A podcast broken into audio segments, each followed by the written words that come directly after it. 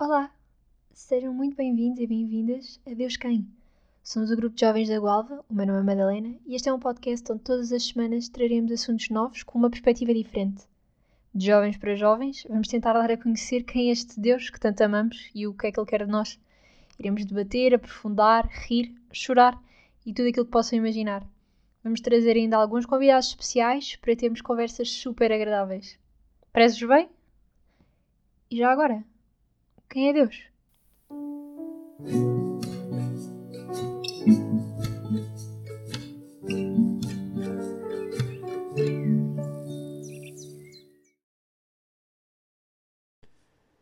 Olá, sejam bem-vindos ao quinto episódio do nosso podcast.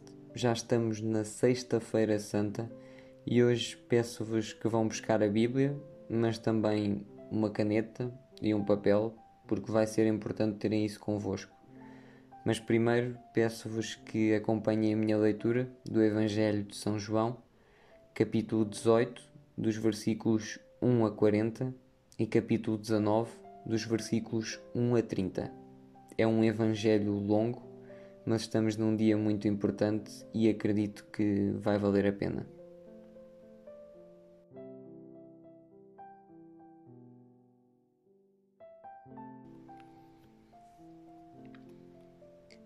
Evangelho segundo São João. Tendo dito isto, Jesus saiu com os discípulos e foi para o outro lado da torrente do Cedron, onde havia um jardim. Judas, aquele que estava para o atraiçoar, conhecia muito bem aquele lugar, porque era costume Jesus reunir-se lá com os discípulos. Então Judas foi lá ter e levou com ele um destacamento de soldados romanos e alguns guardas do templo enviados pelos chefes dos sacerdotes e pelos fariseus. Iam armados e levavam archotes e lanternas. Jesus sabia bem o que lhe ia acontecer, por isso adiantou-se e perguntou-lhes: Quem é que procuram? Eles responderam: Jesus o Nazareno. Sou eu, disse-lhe Jesus. E Judas, o traidor, estava lá com eles. Quando Jesus lhe disse: Sou eu, recuaram e caíram no chão. Perguntou-lhes mais uma vez: Quem é que procuram? Eles responderam: Jesus o Nazareno. Então Jesus afirmou novamente: Já vos disse que sou eu. Se é a mim que procuram, deixem ir estes em paz. Assim se cumpria o que Jesus tinha dito: Dos que me deste, não perdi nenhum. Simão Pedro trazia com ele uma espada, puxou dela e cortou a orelha direita a um criado do sumo sacerdote. O criado chamava-se Malco. Mas Jesus ordenou a Pedro: Põe a espada no seu lugar. Não sabes que eu tenho de beber este cálice de amargura que o meu pai me destinou? Então o destacamento dos soldados, com o seu comandante e os guardas dos judeus, agarraram Jesus e prenderam-no. Levaram-no primeiramente a Anás, sogro de Caifás, que nesse ano era o sumo sacerdote. Caifás é que tinha dado o seguinte conselho às autoridades judaicas: É melhor que morra um só homem pelo povo. Simão Pedro e um outro discípulo seguiam atrás de Jesus. Aquele discípulo era bem conhecido do chefe dos sacerdotes e por isso entrou no pátio interior da sua casa, juntamente com Jesus, enquanto Pedro ficou à porta do lado de fora. O outro discípulo, o que era conhecido do sumo sacerdote, veio cá fora, falou à porteira e levou Pedro para dentro. Nisto a porteira disse a Pedro: Tu não és também um dos discípulos desse homem? Não sou, não, respondeu ele. Como fazia frio, os criados da casa e os guardas tinham preparado uma fogueira e estavam a aquecer-se. Pedro juntou-se-lhes para se aquecer também. Então o sumo sacerdote interrogou Jesus a respeito dos seus discípulos e do seu ensinamento. Jesus respondeu-lhe: Eu falei em público a toda a gente, ensinei sempre nas sinagogas e no templo, onde se reúnem todos os judeus, e nunca disse nada em segredo. Por que é que me perguntas isso? Pergunta antes aos que ouviram as minhas palavras, eles sabem o que eu disse. Quando Jesus disse isto, um dos guardas do templo, que estava presente, deu-lhe uma bufetada e disse: É assim que respondes ao sumo sacerdote? Jesus replicou: Se disse alguma coisa de mal, mostra onde está o mal. Mas se o que eu disse está certo, por que é que me bates? Então Anás mandou o preso para Caifás, que era sumo sacerdote. Simão Pedro continuava junto da fogueira a aquecer-se. Disseram-lhe os outros: Não és tu também um dos discípulos desse homem? Pedro negou: Não sou. Um criado do chefe dos sacerdotes, que ainda era parente do homem a quem Pedro tinha cortado a orelha, dirigiu-se-lhe também: Porventura não te vi eu com ele no olival? Pedro negou outra vez, e nesse instante cantou o galo. Depois levaram Jesus para a casa de Caifás, ao palácio do governador romano. Já começava a amanhecer e, para poderem celebrar a Páscoa, os judeus não entraram no palácio, porque as suas leis o proibiam. Por isso, o governador Pilatos veio cá fora para lhes falar e perguntar-lhes: Que acusação têm contra este homem? Eles responderam: Se não fosse um criminoso, não te entregávamos. Pilatos concluiu: Então levem-no e julguem-no segundo as leis da vossa religião. Os judeus replicaram: Nós não podemos condenar ninguém à morte. Assim, se estava a cumprir o que Jesus tinha dito, quando falou sobre a maneira como devia morrer. Pilatos entrou novamente no palácio e chamou Jesus: Tu és o rei dos judeus? Ele respondeu: Perguntas-me isso porque tu mesmo o pensaste, ou foram os outros que tu disseram de mim? Acaso sou eu judeu? replicou Pilatos. O teu povo e os chefes dos sacerdotes é que te entregaram a mim. Que é que tu fizeste? Jesus respondeu-lhe: O meu reino não é deste mundo. Se o meu reino fosse deste mundo, os meus servos teriam lutado para eu não cair nas mãos das autoridades judaicas. Mas o meu reino não é daqui. Nesta altura, Pilatos perguntou-lhe: Mas então sempre és rei? Jesus respondeu-lhe: És tu que os dizes. Eu sou rei.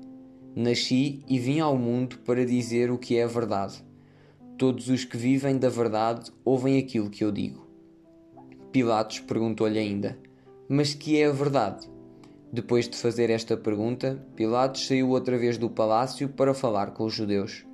Não encontro nenhum motivo para condenar este homem. É vosso costume que eu vos solte um preso todos os anos por altura da festa da Páscoa. Não querem que vos solte este ano o rei dos judeus? Eles gritaram: Não, esse não. Solta-nos Barrabás. Ora, Barrabás era um criminoso. Então Pilatos mandou prender e açoitar Jesus. Os soldados entrelaçaram uma coroa de espinhos que puseram na cabeça de Jesus. Depois, colocaram-lhe aos ombros um manto vermelho. Aproximavam-se e faziam um pouco dele. Viva o Rei dos Judeus! E davam-lhe bofetadas. Uma vez mais, Pilatos saiu do palácio e foi dizer aos judeus: Eu vou trazê-lo cá fora, para que saibam que não encontro nenhuma razão para o mandar matar. Quando Jesus saiu do palácio, trazia a coroa de espinhos na cabeça e o manto vermelho pelos ombros. Pilatos disse aos judeus: Aqui está o homem.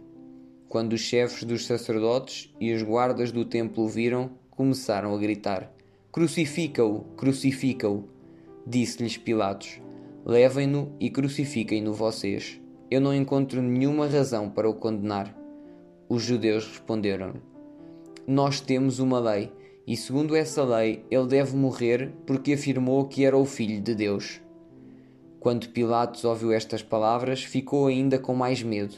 Entrou outra vez no palácio e perguntou a Jesus: De onde és tu? Mas Jesus não respondeu. Admirado, Pilatos insistiu: Não me falas? Não sabes que tenho autoridade para te soltar ou para te mandar crucificar? Respondeu-lhe Jesus: Não terias qualquer autoridade contra mim se não te tivesse sido dada do alto. Por isso mesmo, quem me entregou a ti tem mais culpa diante de Deus do que tu. Por causa destas palavras, Pilatos procurava todas as maneiras de o pôr em liberdade. Mas os judeus gritavam: se dás liberdade a esse homem, não és amigo do imperador, pois todo aquele que se faz rei é inimigo do imperador. Pilatos, ao ouvir isto, levou Jesus para fora do palácio e sentou-o na cadeira do juiz, num lugar pavimentado com pedras e que por isso se chama em hebraico Gabatá. Era dia da preparação da Páscoa, por volta do meio-dia. Pilatos disse aos judeus: Aqui está o vosso rei. Mas eles gritaram: Fora com ele, fora com ele, crucifica-o. Pilatos tornou a questioná-los: Então hei de crucificar o vosso rei? Desta vez, os chefes dos sacerdotes responderam-lhe: Nós não temos outro rei a não ser o imperador. Por fim, Pilatos entregou-lhe Jesus para ser crucificado. Eles levaram Jesus e ele, carregando a própria cruz, saiu em direção a um lugar chamado Caveira, que em língua hebraica se diz Gólgota. Foi ali que o pregaram na cruz e crucificaram com ele outros dois homens, um à esquerda e outro à direita de Jesus. Pilatos mandou escrever e colocar sobre a cruz um letreiro que dizia: Jesus, o Nazareno, Rei dos Judeus. Muitos judeus puderam facilmente ler este letreiro porque o lugar em que Jesus foi crucificado era perto da cidade e o letreiro estava escrito em hebraico, latim e grego. Os chefes dos sacerdotes disseram a Pilatos: Não escrevas Rei dos Judeus, mas sim, este homem disse: Eu sou o Rei dos Judeus. E Pilatos retorquiu: O que escrevi, escrevi. Os soldados, depois de terem crucificado Jesus, Pegaram na roupa dele e dividiram-na em quatro partes, ficando cada um com uma parte. E havia também a túnica, feita de uma só peça de pano, sem costura. Os soldados disseram uns aos outros: Não a vamos rasgar, mas tiremos à sorte para ver quem fica com ela. Assim se cumpriu a passagem da Sagrada Escritura. Repartiram as minhas roupas entre si e tiraram sortes sobre a minha túnica. Foi isto que os soldados fizeram. Junto da cruz de Jesus estava a sua mãe, a irmã de sua mãe, Maria de Cleófas, e Maria Madalena. Jesus viu a sua mãe e junto dela o discípulo que ele amava. E disse à sua mãe: Mulher, aí tens o teu filho. Depois disse ao discípulo: Aí tens a tua mãe. E desde esse momento, aquele discípulo recebeu em sua casa. Depois disto, como Jesus sabia que a sua obra agora tinha chegado ao fim, exclamou para se cumprir o que diz a Sagrada Escritura: Tenho sede. Havia ali uma vasilha cheia de vinagre.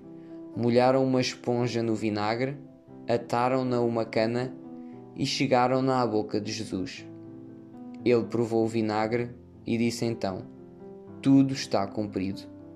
Depois, inclinou a cabeça e morreu.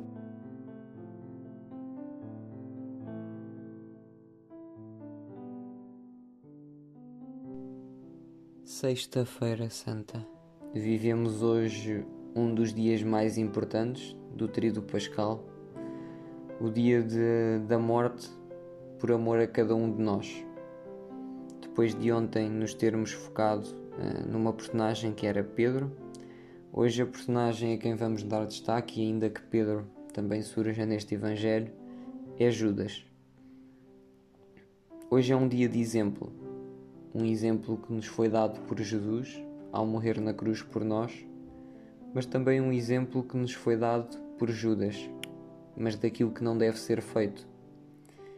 Ao longo desta nossa conversa, é importante que vocês também tenham o papel e a caneta com vocês, porque há algumas questões que podem ser deixadas e que vocês depois podem optar por voltar atrás e voltar a pensar nelas.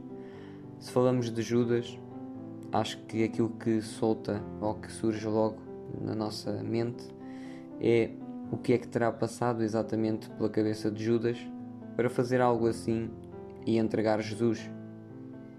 Mas ao mesmo tempo, quantas vezes é que nós não fazemos o mesmo? O Papa Francisco, numa das suas homilias, já falou sobre os discípulos do diabo que Judas deixou na terra. Será que nós, por vezes, não somos esses discípulos do diabo? Não esquecemos Jesus e também o traímos?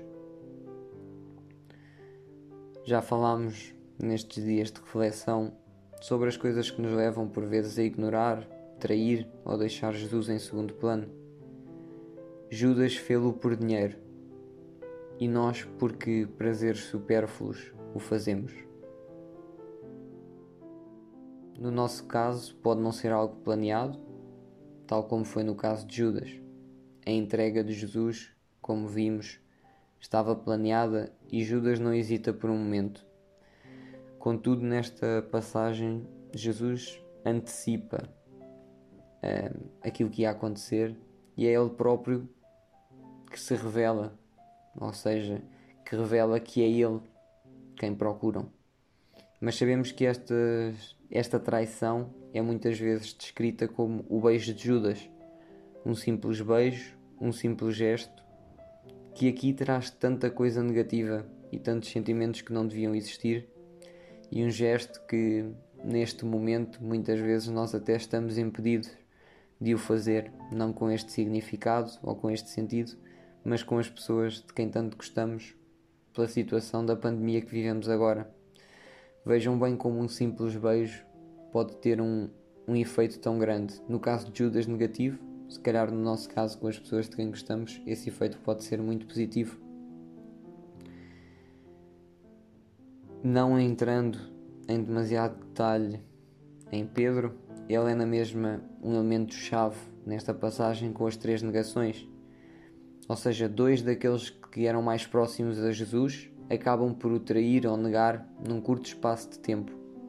Mas também a multidão, ao pedir a crucificação de Jesus, tem um papel determinante neste que é o desfecho, nesta que é a morte dele por nós. São relações próximas. Jesus ensinava esta multidão nas sinagogas, Judas e Pedro eram dois dos elementos mais próximos que Jesus tinha entre os discípulos. Portanto, são relações próximas de Jesus e que Jesus tem e que acabam por seguir um caminho que não é o desejado. E agora coloquemos-nos, ou peço-vos, que se coloquem na, na pele de Jesus. Como é que Jesus se deve ter sentido neste momento? A nossa vida também é feita de relações. Como é que nós nos sentimos quando alguém de quem gostamos não corresponde a esse amor que nós temos para com ele? Se olharmos mesmo para as relações de casais, como é que nos sentimos quando aquele rapaz ou aquela rapariga de quem gostamos não quer saber de nós? Jesus não tinha uma relação de casal com Judas, com Pedro ou com a multidão, mas tinha uma relação muito próxima. Será que esse sentimento que nós temos quando não somos correspondidos foi o sentimento que Jesus teve naquele momento?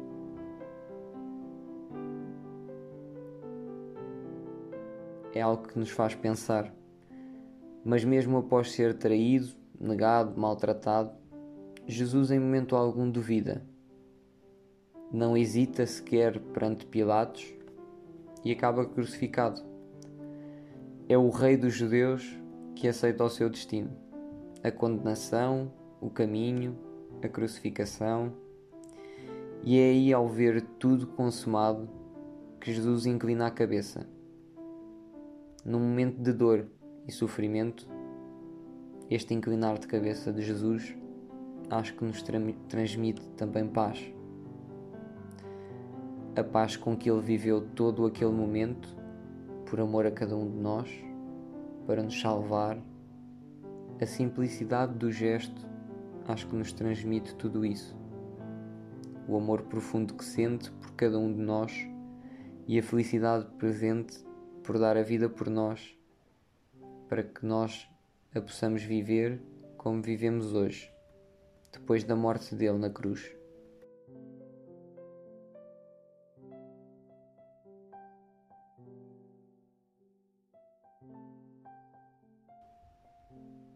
não queria terminar uh, esta reflexão sem vos deixar um desafio neste dia da morte de Jesus procurem um papel outro que não aquele em que foram refletindo ou escrevendo agora mas um outro papel onde escrevam sim sobre as vezes em que o traíste tal como Judas as vezes em que o traímos peço também que procurem uma pedra e embrulhem esse papel em que escreveram as traições nessa pedra.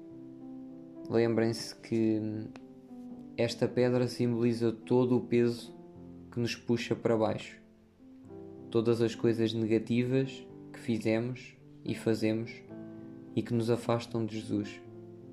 E depois guardem essa pedra, porque mais à frente ela vai voltar a ser necessária.